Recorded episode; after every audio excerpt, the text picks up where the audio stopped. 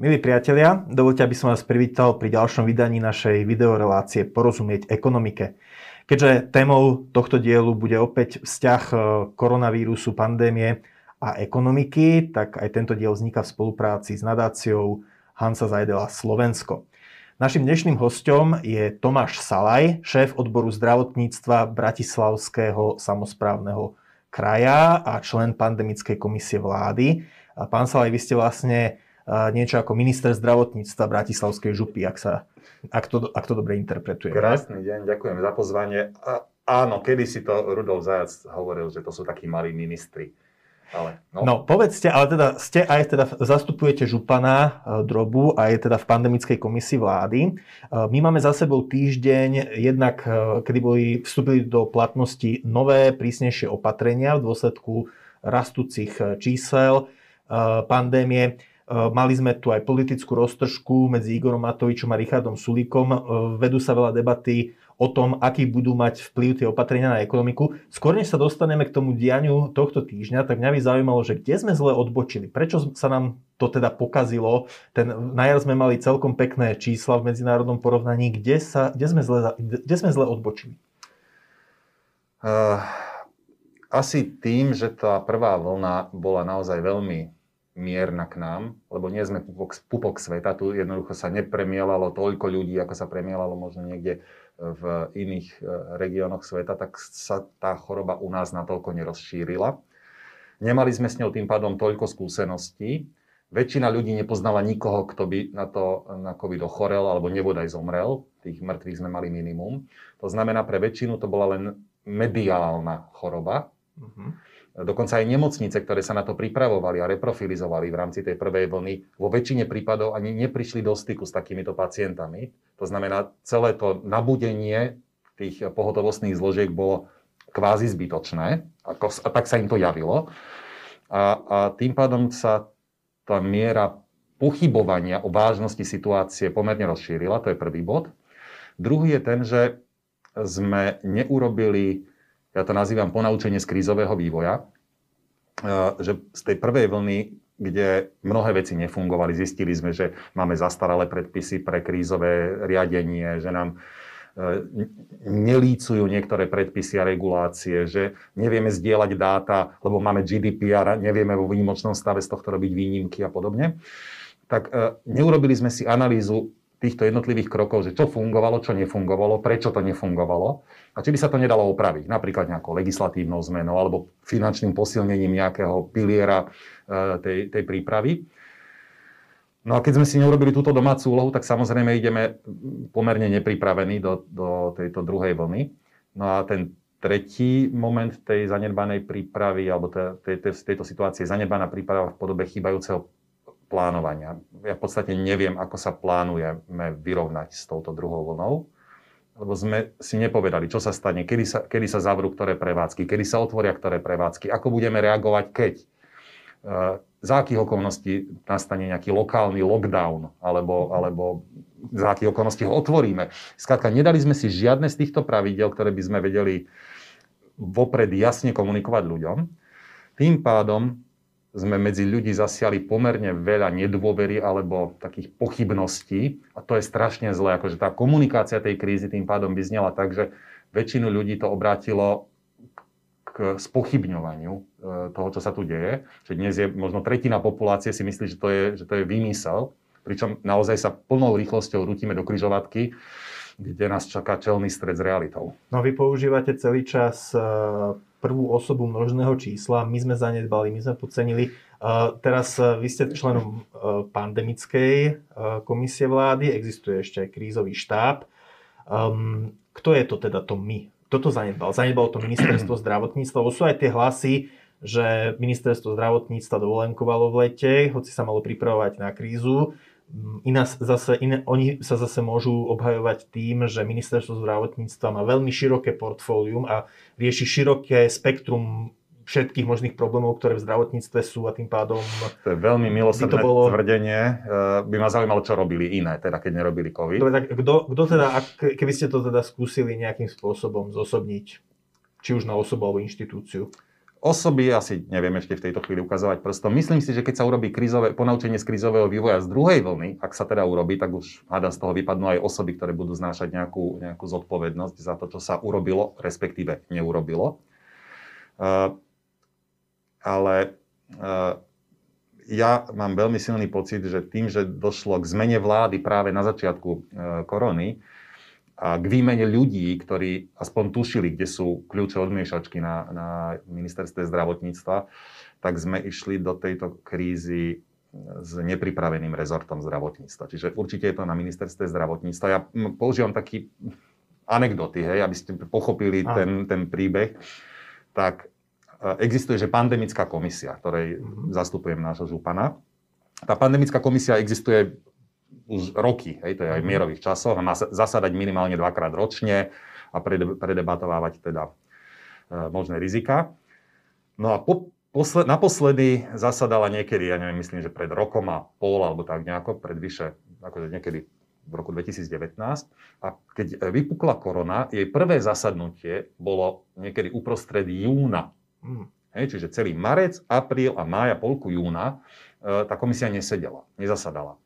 No a keď sme teda mali to prvé zasadanie, tak sa prihlásil pán e, Rudolf, to je šéf štátnych hmotných rezerv, a spýtal sa, že, že počúvajte, že, že vonku zúrila korona a prečo sme sa mi nestretli? A teraz akože skončila tá prvá vlna, prečo sa stretávame po skončení prvej vlny ako pandemická komisia? No a dostal odpoveď od tých ministerských úradníkov, že Pán Rudolf, my sme sa nemohli skôr stretnúť, pretože keď sa pozriete, táto komisia sa volá, že pandemická komisia pre chrípku. A toto nie je chrípka, ale COVID. Takže v prvý bod musíme túto komisiu premenovať, návrh na zmenu názvu komisie, škrtneme tam tú chrípku z toho názvu. A kvôli takýmto sprostostiam, to znie taká, taký kafka.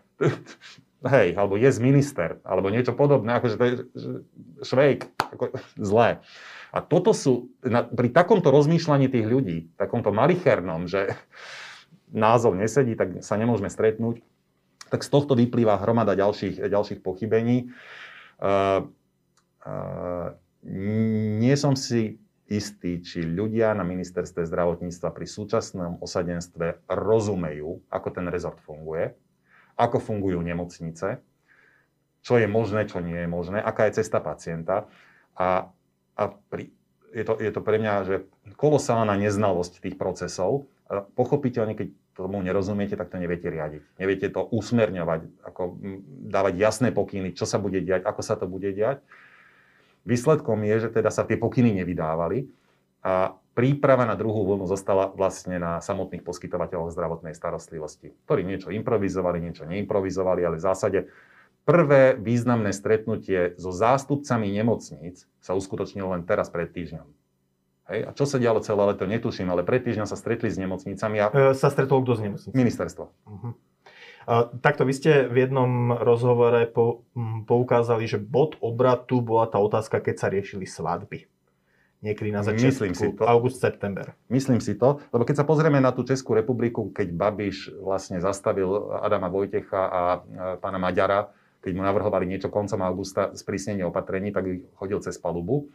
A my sme toto isté urobili tak zhruba s trojtýždňovým oneskorením na Slovensku, že takisto predseda vlády sa nestotožnil s odporúčaním odborníkov na sprísnenie opatrení, lebo ako nie je potrebné nevyhnutne zmraziť celú krajinu okamžite, sú dôležité cielené opatrenia a cielené opatrenia e, by sa mali sústrediť predovšetkým na tzv. superšíriteľské udalosti. To sú mhm. tie situácie, keď sa na, v krátkom čase na malom priestore nakazí strašne veľa ľudí od jedného, jedného človeka. Tie udalosti sú predpovedateľné. To je to vymetanie nočných podnikov, kde sa tancuje a zvyčajne bez rúška teda, mhm. pod vplyvom alkoholu spieva, prskajú e, sliny a spolu s tým aj tie vírusové čiastočky.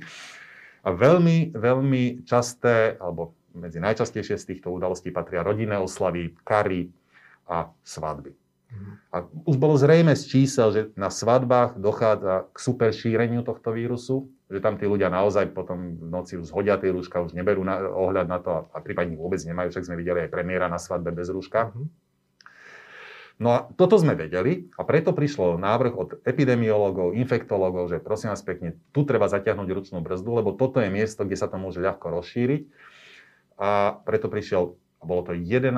septembra, to si pamätám veľmi presne. V piatok 11. septembra sme odhlasovali, že na svadbách môže byť maximálne 30 ľudí. Urobila sa k tomu aj tlačovka hneď. Už to aj vedel celý národ. Dokonca Bratislava. Bratislava v tom čase horela, v tom čase bola červená, zvyšok Slovenska bol oranžový alebo zelený. Tak Bratislava samotná magistrát žiadal čo najrychlejšie sprísnenie týchto pravidel, lebo bude zle. Čo sa aj stalo. Od pondelka, čiže 11, 12, 13, 14. septembra sa sprísnili pravidlá v Bratislave. 15. bola 7 bolestná panna Mária, od 16. mali platiť pravidlá pre zvyšok z krajiny, ale medzi tým bol krízový štáb, medzi tým sa premiér Matovič vyjadril, že nevestám predsa nepokazí ich svadby. A náhle sa ukázalo, že ten tlak Facebookový, Facebookových nejakých nátlakových skupín cez ten víkend po pandemickej komisii spôsobil zmenu názor, názoru premiéra. Mhm. Náhle Bratislavčania vyzerali, že prečo majú také prísne opatrenia, alebo bratislavský regionálny hygienik rozhodol skôr ako ten celoštátny hygienik tak bol obrovský tlak na bratislavského hygienika, aby uvoľnil tie prísne, sprísnené bratislavské opatrenia. A náhle sa nám to začalo vymykať spod rúk, lebo v piatok 11. septembra sme chceli sprísniť a do týždňa sme to mali celé rozvoľnené. Že vlastne na čo to sprísňovať? Lebo premiér to sám spochybnil. A toto bol strašne, ale že strašne zlý signál. Zlá komunikácia na verejnosť, vlastne nevieme, že kto tu riadi tú prehliadku, kto je za čo zodpovedný, protichodné rozhodnutia a najmä povolili sme tie svadby. A výsledok vidíme v Bardiove, výsledok vidíme na Orave, e, krajina hory. Nehovorím, že by sme sa tomu boli vyhli, tomu nejakému lockdownu, ale mohli sme ho určite odložiť o nejaký mesiac. Mhm. Táto relácia sa volá Porozumieť ekonomike a vlastne ten e, spor pred týždňom, ktorý vypukol medzi premiérom a ministrom hospodárstva, bol o vplyve týchto opatrení, reštriktívnych opatrení na podnikateľov. Richard Sulík argumentoval s tým, že nemáme, že, mu, že, že, pandem, že vlastne krízový štáb rozhoduje bez toho, aby mal podklady o tom, koľko ľudí sa nakazilo napríklad vo fitkách, e, reštauráciách, baroch a tak ďalej. Vy viete teda povedať, že, vieme povedať, že povedzme existujú dáta, ktoré, spolahlivé dáta, ktoré teda hovoria, kde sa ľudia nakazili a že povedzme reštaurácie a fitness centra patria k nejakým superšíriteľským uh, častiam ekonomiky? Uh, no dobre. Pandemická komisia má nejaké dáta uh, k dispozícii. Neviem, do akej miery sú, že, že to všetky dáta, ktoré vidíme. Možno teda úrady verejného zdravotníctva majú ešte nejaké ďalšie dátové zdroje taký veľmi podrobný rozpis, že kde sa koľko ľudí nakazilo, som prvýkrát videl až potom, ako bol tento spor medzi Sulíkom a Matovičom medializovaný. Až pod tlakom toho sporu zrejme boli tie informácie zverejnené. Ja som tieto informácie nevidel na pandemickej komisii, ale počul som pravidelne ich také, že zhrnutie, to je executive summary od mm. epidemiologov, že áno, sú to svadby, oslavy, na prvom mieste bary, na druhom mieste, potom dlho, dlho nič a potom všetko ostatné. A e, minimálne v našich podmienkach sa zatiaľ nepreukázalo, aspoň teda tam, kde sa dokázali tí hygienici dopátrať, kde je to ohnisko, nie vždy to viete, viete presne identifikovať, tak sa neukazuje, že by zrovna fitness centra alebo reštaurácii patrili k tým najrizikovejším miestam na svete, ale z literatúry, teda zo skúseností z iných krajín vieme, že v iných krajinách to tak naopak práve bolo. Napríklad na Islande sa rozhorela, Island vyzerá byť červený v tých číslach, človek si povie na ostrove, ako, sa, ako je to možné, na rozdiel od Nového Zélandu. Uh-huh. A tam sa stalo, že prišli dvaja turisti z Francúzska, ktorí porušili karanténu a v reštaurácii nakazili ostatných. Čiže uh-huh. ako to, to podozrenie tu je. Ja tomu e, Sulikovmu e, argumentu rozumiem tak, že chce sa rozhodovať na základe dát, nespochybňuje skutočnosť, uh-huh. že opatrenia treba prijímať na zastavenie toho vírusu, ale robme to nie na základe pocitov, ale na základe dát tým, že tá komunikácia teraz vznikla, teda ten spor vznikol, tak možno to mohlo zneistiť. Ako nie som si istý, či to bolo dobré alebo zlé, že to videla verejnosť, že toto si nepovedali niekde v zákulisi. No, um, ale mňa zaujíma, vy ste aj teda lekár, dlho, dlhé roky sa zaoberáte vôbec aj systémovou otázkou zdravotníctva. A mňa zaujíma, že do akej miery je vôbec zistiteľné, že keď ja povedzme cez víkend ochoriem, a že či som ochorel, keď som sa tu rozprával s vami, e, keď som sem prišiel vlakom alebo električkou, alebo deň predtým, keď som išiel možno zobrať nejaké jedlo do reštaurácie, je to vôbec zistiteľné? Lebo všetci samozrejme sa odvolávajú, že na, malo, by to, malo by rozhodovanie byť založené na dátach, na vede, ale aj v tejto kríze vidíme, že tu ako keby aj zodpovedné autority Hej. šermujú rôznymi, dovolím si totiž, že až house numerami. Vieme, že aj Milan Krajňák bol kritizovaný, že prišiel s číslom, že už 200 tisíc je nakazených. Čiže do akej miery je to vôbec možné mať objektívne dáta v takejto prebiehajúcej, prebiehajúcej e, pandémii? Ak máte dobre pripravené a, a urobené to trasovanie cez e, epidemiológov, cez úrady verejného zdravotníctva. Teda nehovorím, že to musia byť nevyhnutne epidemiológovia a nevyhnutne úrady verejného zdravotníctva. To je jedna z tých zanedbaných vecí, ktoré sme v lete neurobili, že sme neurobili škálovanie týchto služieb, call centrum alebo niečo, ktoré by dokázalo trasovať e, všetkých pacientov. Ale keď som pozeral novozelandský príklad, e, kde na Novom Zelande naozaj eradikovali COVID, že teraz mali normálne na štadióne plné štadióny bez rúšok, lebo si to môžu dovoliť, tak ako niektoré z tých posledných dvoch prípadov vytresovali spôsobom, že vedeli presne identifikovať, že ten človek sa nakazil stlačením tlačítka vo výťahu. Mm. Lebo zistili, že tým istým výťahom išiel niekto iný, kto bol tiež pozitívny a vlastne tak dokázali spárovať tie všetky dáta, ktoré mali.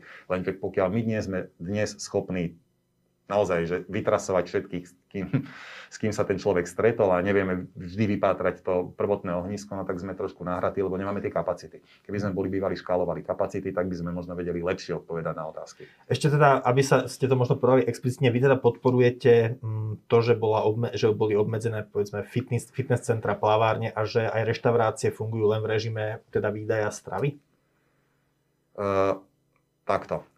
Mm, ak by sme boli bývali včas zasiahli, akože teraz už plačeme nad rozliatým mliekom, ale ak by sme toho 11.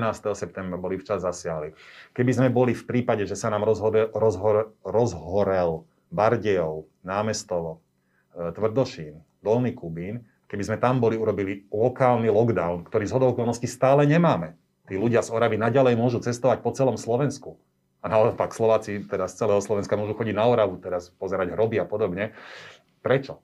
Keby sme boli bývali, teda urobili teda včasné opatrenie a prípadne cielené lokálne opatrenia, tak sme sa mohli tomuto vyhnúť, alebo sme mohli túto situáciu, že nejaký poltár alebo lučenec teraz trestáme za to, že na Orave je zle, tak sme mohli e, v čase odsunúť, že to mohlo prísť neskôr. E, tá otázka k barom a fitness centram a reštauráciám, to je možno ako keby ten jeden ekonomický rozdiel, ale to, do čoho sme vplávali, má aj druhý ekonomický rozdiel, rozmer a tým je vlastne schopnosť zdravotníctva vôbec kapacitne zvládnuť situáciu, ktorá je. E, začína sa hovoriť o tom, že netreba hľadiť ani tak, že koľko máme e, mŕtvych alebo koľko máme pozitívne testovaných, ale že či sú preplnené nemocnice. Lebo ak bude odstrelené zdravotníctvo e, pod tlakom, tak vlastne budeme vo veľkej kríze keďže mnohí aj e, ľudia, ktorí povedzme dostanú infarkt alebo majú nejaké no. operácie, nebudú môcť operovaní. Čiže uh, vy ste sa dlhé roky zaoberali našim zdravotníctvom, poznáte jeho systém, fungovanie, štruktúru. Do akej miery je naše zdravotníctvo schopné prežiť túto zaťažkávaciu skúšku? Prežiť? Čo je to prežiť? No, No minimálne, že neskončíme povedzme ako krajiny západnej Afriky po nedávnej epidémii Ebola, kedy tam boli zdravotníctva rozvrátené, že zomreli lekári, že boli vyložené, že boli zomreli zdravotné sestry, že v mnohých hey, no. oblastiach sa rozpadla základná sieť zdravotnej starostlivosti. Hej, no tak dobre, oproti ebole má toto možno 50 krát menšiu smrtnosť, takže, takže až také fatálne to, to azda nebude. Ale to, že môže skolabovať minimálne regionálne, E, zdravotný systém, e, to mi príde ako na výsosť, ospravedlňujem sa, pravdepodobné. Ako máme k tomu našlapnuté najmä v tých najčervenších regiónoch. Na Orave je dneska 10 krát viac nakazených ako v Bratislave. A e, tam dochádza k dvom, dvom, dvom veciam. Prvá je tá, že prichádzajú pacienti, ktorí potrebujú e, kvôli covidu nejaké, nejakú hospitalizáciu to znamená, nedokážu to manažovať už v domácom prostredí, majú nejakú respiračnú tieseň, potrebujú podávať kyslík, potrebujú byť prípadne napojení na umelú plúcnú ventiláciu. A týchto pacientov bude pribúdať, lebo dobre, povedzme si čísla, že keď máme teraz zhruba 2000 denne e, infikovaných, alebo teda vytestovaných, že sú pozitívni. Jasné, že väčšina z nich, alebo značná časť z nich nemá príznaky, ale z tých 2000 ľudí zhruba 4, niektoré zdroje hovoria až 6% skončí v nemocnici. Čiže z 2000 ľudí 4% je koľko? 80 ľudí. Uh-huh. Zaokrúhlime to na 100, je to niečo medzi tými 4 a 6. A, a z tých ľudí uh, štvrtina skončí na ventilátore. Čiže z tej stovky, akože si dajte, že štvrtina je 25, skončí na mhm. ventilátore každý deň, ktorí vám pribúdajú. A z toho ventilátora už sú len dve cesty, buď zomriete, čo je tak 50% šanca, alebo budete na tom ventilátore ešte 1, 2, 3 týždne. Ale kým ste 3 týždne na pripojení na ventilátor, nevie ho používať nikto iný. A už neviete príjmať tie ťažké etické rozhodnutia, že koho vypnem, alebo koho ani mhm. nepripojím. Čiže nám môžu dôjsť, pomerne rýchlo nám môžu dôjsť teda Eh, spôsoby, ako liečiť týchto pacientov a nakoniec ich pres, možno aj prestanú záchranky voziť do nemocnic, ich nechajú zomierať doma, lebo, lebo čo s nimi v tej nemocnici urobia, keď mi nevedia poskytnúť zdravotnú starostlivosť. To je prvý balík, balík tých problémov. A druhý balík tých problémov sú samotní zdravotníci, ktorí sa môžu nakaziť, ktorí sa aj nakazia a nevedia potom poskytovať zdravotnú starostlivosť nikomu, lebo sú v karanténe alebo sa sami liečia. Čiže z okolností... Alebo sa starajú o chorého člena domácnosti. Alebo sa starajú o chorého člena domácnosti, alebo keď uh, zavrieme školy, tak sa budú starať o svoje deti na očerkách a podobne, mm. čiže vypadnú z pracovného procesu. Čiže teraz Napríklad e, včera bol, bola taká situácia, že v Lučenci v nemocnici na internom oddelení majú vyše 20 pozitívnych e, zamestnancov. Sú v takej situácii, že vyhlásili pracovnú povinnosť a povolávajú lekárov do nemocníc z ambulantnej sféry, aby prišli aspoň vystúžiť služby tej nemocnice, lebo je pravdou, že okrem covidu tu máme aj hromadu iných ochorení, na ktoré, kvôli ktorým chodia ľudia do nemocníc. A nie všetky sú odložiteľné a plánované, ako tie spomínané infarkty, mozgové príhody a podobne, politraumy, keď niekoho zrazí auto a podobne vtedy treba rýchlo poskytnúť zdravotnú starostlivosť a keď ju nebudeme mať kde poskytnúť, lebo budú všetky ventilátory a operačné, teda isky, áry, ára, obsadené a zároveň nebude mať kto tú starostlivosť poskytnúť, lebo tý personál bude v karanténe alebo chorý, alebo tam jednoducho nebude, tak sa dostávame do toho, že okrem covidových obetí budeme mať aj necovidové obete toho, toho covidu. Vy ste spomenuli takéto číslo, ktoré potom aj citovali ďalšie médiá, že 5 tisíc, e, teraz neviem, boli to hrozí nám, že bude 5000 hospitalizovaných? Nie, 5000, alebo... 5000 uh, nakazených denne. Nakazených denne. Nakazených denne. Teraz máme 2000 uh-huh. Mhm. a pri nejakom reprodukčnom čísle, teda pri nejakom tempe šírenia toho ochorenia, Prijali sme opatrenia, že rúška mhm. vnútri, vonku, zákaz hromažďovania a podobne. Uvidíme, ako toto zafunguje, tak zhruba za nejaké 2-3 týždne sa uvidí, že či to zafungovalo. Ale ak sa nám naozaj, ak to zafunguje a zníži sa nám to reprodukčné číslo, to R0 na hodnotu, tuším, 1,1, ako to navrhovali, teda ako to modelovali na pandemickej komisii, tak pri tom znížení na 1,1 za tie 3 týždne sa dostaneme k číslu 5000 prípadov denne. Kebyže to neznížime, keďže nepríjmeme opatrenia alebo nebudú fungovať tie opatrenia a tak ďalej, tak to číslo bude podstatne vyššie ako 5000 prípadov denne. A teraz si to prenásobte tými 4 až 6 percentami, čo skončia v špitáli mm-hmm. a dajte teda 1% ktoré skončí na ventilátore. Kapacity slovenského zdravotníctva nie sú také, aby takýto príval pacientov v krátkom čase dokázalo zvládnuť. Česká republika povoláva lekárov zo zahraničia. Z okolité krajiny, napríklad Maďarsko, ponúka lekárom aj rôzne finančné benefity. U nás nejaká symbolická odmena pre lekárov v prvej línii prvej vlny bola. Eh, je toto nebola, napríklad, alebo teda nebola ešte vyplatená. Iba sa slubuje, od, uh-huh. od, od augusta sa to slubuje a aj včera to boli na Facebooku na ministerstve zdravotníctva, že už to príde, už to príde, ale zatiaľ nikto nič nevidel, nikto nič nedostal, ešte stále im nie je jasné, akou technikou tie peniaze dostanú k tým, k tým ľuďom no, Je teda, eh, je teda adekvátne to ohodnotenie lekárov, zdravotného personálu? A ďalšia vec je teda aj taký ten finančný rozmer je aj materiál, teraz nie len možno nejaké obvezy, alebo ja neviem, čo to, asi netreba pri plúcnej chorobe, ale možno na tie, na tie iné. Ale je známe, že počas prvej vlny v bojniciach nosili lekári také tie plynové masky. Ja inak teraz mám troška pochybnosť, neviem, že či vôbec, že, že maska, ktorá má zadržať nejaký plyn, je schopná zadržať aj vírusy, to je možno otázka na vás ako lekára, ale teda, že sa pod tým sa samozrejme strašne potili, dusili, zjavne to nie je optimálny, uh-huh. optimálna výstroj pre toho lekára. Ako sme z hľadiska materiálneho vybavenia m, mm, pripravení na preplnenosť nemocníc chorými? Ja, teraz mi nezostáva nič len povedať, že dúfam, že dobre. A v Bratislave, aspoň viete to povedať aspoň za Bratislavský samozprávny kraj? Ja dúfam, že dobre. Uh, Otvorili ste teraz ďalšiu pandorínu skrinku, ktorá sa volá, že ochranné prostriedky, osobné ochranné prostriedky OPP. To sú tie, ktoré nám chýbali, keď sme v marci akože sa pozreli do štátnych hmotných rezerv, že čo tam je pripravené na pandémiu a zistili sme, že nič. Uh-huh. Kajetán Kičura odišiel v putách do väzby. A, ale to nie je chyba Kajetana Kičuru, že sme neboli pripravení. Štátne hmotné rezervy môžu nakupovať len to, čo im rezort povie, že majú kúpiť. Oni nekupujú z vlastnej iniciatívy. Mm. Oni očividne nedostali pokyn, že majú niečo nakúpiť. Je, opäť sa vraciam k tomu, že je to zlyhanie ministerstva zdravotníctva aj predchádzajúceho, nielen tohto, aj mhm. predchádzajúcich vedení. No dobre, niečo sa potom strašne rýchlo nakúpilo, predraženia a tak ďalej. A tie ochranné prostriedky sme vtedy ako e, župa, ako samozprávny kraj distribuovali lekárom. Prosím, to bolo v apríli.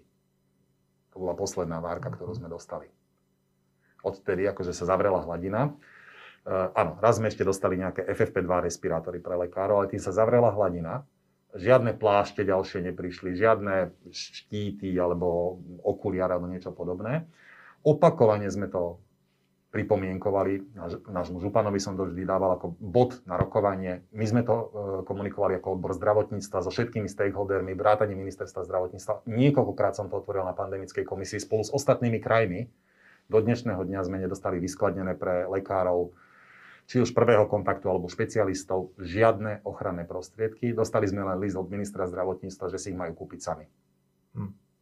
Čiže čo sa týka ambulantnej sféry, niekto si to kúpil, niekto to, si to nekúpil, lebo si to nemá kde kúpiť. Tie celotelové plášte sú veľký problém, rukavice sú úzky profil na, na trhu v celej Európe.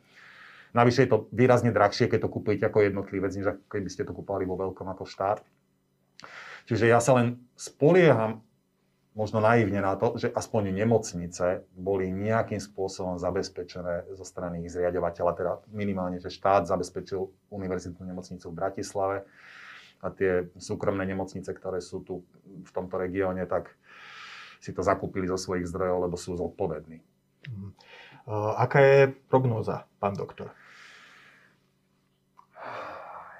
Budeme, premiér už teda povedal, že na dušičky môžeme zabudnúť. Budeme mať aspoň Vianoce? No, ja si nemyslím, že, že toto skončí do Vianoc. Toto podľa mňa, ako respiračné ochorenia vo všeobecnosti, chrípky a podobne, e, oni majú rady uh, tieto jesenné, zimné mesiace, keď je chlad, keď sa viac zdržiavame vnútri a chodíme menej von. A keď kúrime a je tým pádom trošku viac vysušený vzduch v domácnostiach, tým pádom ten vírus dokáže, alebo v domácnostiach, v akýkoľvek priestoroch vnútorných, tým pádom ten vírus dokáže dlhšie levitovať vo vzduchu, keď je sucho. Tým pádom dlhšie si zachováva tú možnosť, že niekoho môže nakaziť. Toto je vo všeobecnosti vlastnosť aj chrípky, preto sú chrípkové, chrípková sezóna začína na jeseň a končí na jar. Takže ja si myslím, že toto bude trvať minimálne do toho marca, apríla e, budúceho roku. Neznamená to, že sa toho covidu zbavíme, to len teda vravím, že tá vlna bude doznievať niekedy na jar. E, áno, príde, príde vakcína snáď, a niečo pomôže. Nebude to zázračné riešenie, nebude to čarovný prútik, ale niečo to pomôže, tá vakcína. Uh, ale Vianoce. No, takto. Zase, na Vianoce sa spomalí mobilita. Všetci... Ale predtým najskôr tá mobilita veľmi narastie, keď ľudia zháňajú darčeky a idú domov za rodinou. No tak ja by som odporúčal, nech si kupujú online tie darčeky, veď dneska už mm-hmm. nie je mhm. problém si toto vyklikať na nejakom Amazone, nech vám to dovezú až domov. Čo ale znamená súčasne zlú správu pre všetky tie obchodíky na hlavnej ulici, ktoré predávajú v kamenných predajniach ľuďom. Toto hovoríte veľmi dobre, áno. E, ako už nič nie je tak, ako bolo a nič nebude tak, ako bolo teda. A áno, toto bude veľmi, veľmi ťažká sezóna. Nie len, nie len teda pre obchodníkov, aj pre gastro, aj pre, vlastne pre všetkých nás. Čo hovoria minulé pandémie o tom, kam smerujeme. Teraz mi nejde, nejde mi teraz o čiernu smrť v stredoveku, ale vieme, že boli určité vlny, aj myslím, že okolo roku 68, že bola tzv. hongkongská chrípka, ak sa nemýlim, že ako to tam tí ľudia zvládli, lebo toto ani nezostalo v tej kolektívnej pamäti. Hej. Chrípka má tú dobrú, lomeno zlú vlastnosť, ak sa na to pozrieme, že sa ona mení. To znamená, že za rok sa zmení na toľko, že je iná. Mm. To znamená, že vás nenapáda znovu tá zlá chrípka z minulej sezóny, ale už nejaká miernejšia, miernejšia chrípka. Kdežto pri tomto nevieme, čo sa stane. Či zmutuje alebo nezmutuje, alebo ako sa vyvinie tento vírus. Čiže teraz naozaj veštím z kávovej usadeniny, netuším. Ale tá skúsenosť je, je, je taká, že sme sa z nej nepoučili. Ako veď som si prečítal, vďaka tomu teda, že teraz pod, na tých Facebookoch bežia všelijaké, všelijaké linky, tak som si prečítal také apropo, keď sme mali, tuším, morovú epidémiu na Slovensku. A to nebolo, že v stredoveku, to bolo v 19. storočí mm-hmm. na východnom Slovensku. Tak vrchnosť sa rozhodla, že proti tomu treba zakročiť, treba dezinfikovať studne. A bolo z toho povstanie. A bolo z toho povstanie, lebo nám prišli otráviť, otráviť studne. Čiže a, a čo sa zmenilo? Akorát máme Facebook, hej, vďaka ktorému šírime rýchlejšie tieto dezinformácie. Čiže napriek tomu, že chcete niekomu pomôcť, tak ste ešte obvinení z toho, že ich chcete uškodiť. No ja by som ale povedal, že troška ale potom e, tomu prispieva ten chaos na strane zodpovedný, že vlastne nevieme, kto je ten Presne zodpovedný. Tak. Že tam existuje zjavne byrokracia, ktorá je odolná a potom ľavá ruka nevie, čo robí práva a rôzne, rôzne house numera tu lietajú.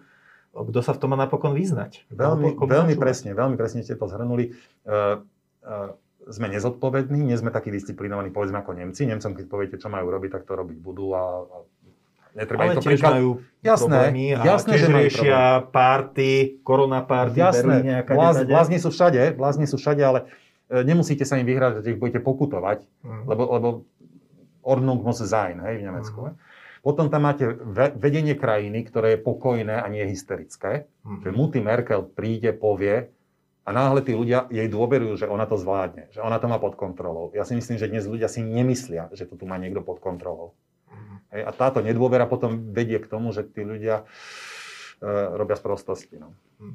Ešte možno posledná otázka. Ehm, vidíte možnosť e, otvorenia bohoslúžieb aspoň v takom tom obmedzenom rozsahu, ako boli do tohto týždňa, teda že sa ľudia zapísali, že do 50 osôb a podobne?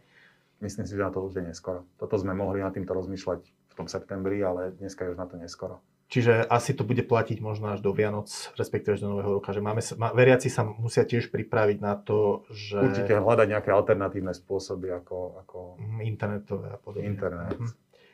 No dobre, posledné slovo Tomáša Salaja. Čo je teda taká nádej? Dobre, uh, jednu dôležitú vec asi poviem, že, že nie je dobré sa, akože, dobre, treba sa báť, ale netreba byť z toho príliš oplašený, lebo smrť z oplašenia je to asi tá mhm. najhoršia, ktorú môžeme, môžeme zažiť. Čiže treba byť zodpovedný uh-huh. a nádej je v tom, že budeme zodpovední. A tá nádej, uh, opatrne teraz to hovorím na základe veľmi nedokonalého radu čísel, ukazuje sa, že napríklad Bratislava, ktorá bola na tom dosť zle e, na konci leta, je paradoxne teraz, napriek tomu, že je to veľké mesto, kde sa stretávajú hromada ľudí z rôznych regiónov a podobne, tak je dneska patrí k tým umerne zatiaľ zaklopem bezpečnejším regiónom, lebo sú tu, boli tu tí ľudia možno väčšmi vystrašení a vyedukovaní a, a prišli aj tu tie opatrenia drastickejšie v tom septembri. E, takže disciplína, ktorá, ktorá vyplýva z toho, že ľudia vidia, že ako je to zlé a možno keď začnú teraz väčšmi umierať e, ľudia v nemocniciach, tak e, tá disciplína nastane. Takže to je taká moja nádej, že ľudia budú e, zodpovední.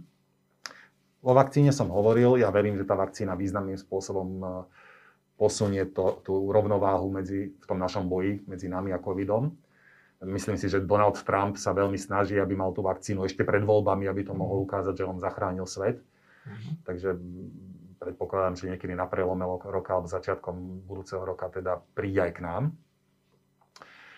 No a e, testovanie. Treba ľudí testovať, testovať, testovať. No tu sa dnes vlastne vyšla správa, že teda vláda chystá plošné testovanie, ak sa nemýlim. No, koľko testov budeme mať. Ale to si treba ako predstaviť, že plošné testovanie, že mi zaklope nejaký zdravotník na dvere, otestuje celú rodinu a potom zavolajú, dajú vedieť, alebo nemám, si to nemám bledomodrý shine, ako, ako si to predstavujú. Hromada vecí, ktoré ich hovoria, alebo si ich prečítam na Facebooku, neviem celkom presne, ako bude tá realizácia. Ale za, za, ani zo zahraničia nevieme, ako to Ale, v zahraničí sa robilo? Rôzne sú rôzne prístupy a áno, dajú sa robiť e, veľké pretestovania. Neviem, v Amerike robili, že na kampusy vysokoškolské každý deň pretestovali celú masu ľudí, až kým ich neotestovali všetkých za týždeň a potom znovu a znovu. E, podniky toto robia pre svojich zamestnancov, aby teda mali istotu, že sú, že sú bezpeční. Zdravotnícke zariadenia by to mohli robiť, e, zariadenia sociálnych služieb by takýmto spôsobom mohli pretestovať tú, tú, tých zamestnancov alebo tých klientov prípadne. Len no, tu narážame na, na skutočnosť, že tie testy ešte nemajú dostatočne dobré parametre, či už špecificity alebo senzitivity, takže môžeme dostať uh, najmä pri týchto antigénových testoch, ktoré sú uh, výsledok falošne negatívny, to znamená, človek je, má v sebe nálož, víruso, nálož vírusovú, ale uh, nevíde pozitívne, vyjde negatívne, lebo tých vírusov je tam pomerne málo, príliš málo na to, aby to dokázal ten test zachytiť. Uh, ale vyrábajú sa novšie a novšie tie testy a vyrábajú sa už aj, teda pripravujú sa tie testy, ktoré by to budú schopné robiť zo slín, uh, nejaké, nejaké analýzy. A toto si myslím, že keď prídu takýto že pohodlné testy, kde už nebude treba šparchať niekde ako až do stredného mozgu tou paličkou, tak toto by sa dalo používať, a aj cena už bude asi aj výrazne nižšia, tak toto by sa dalo používať ako taký screening, eh, screening tej, tej populácie tak snaď to, snaď teda vedci a lekári prídu s týmito novinkami včas a čo najviac ľudí bude zachránených. Tomáš Salaj, a dovtedy, člen, a dovtedy no, si dávajme pozor. Dovtedy si dávame pozor. Tomáš Salaj, člen pandemickej komisie vlády a riaditeľ odboru zdravotníctva Bratislavského samozprávneho kraja. Ďakujem, že ste teda k nám dnes prišli. Ďakujem pekne za pozvanie. Ďakujem aj vám, milí diváci, a ďakujem aj nadácii Hansa Zajdela Slovensko v spolupráci, s ktorou vznikla táto časť našej relácie Porozumieť ekonomike. Dovidenia.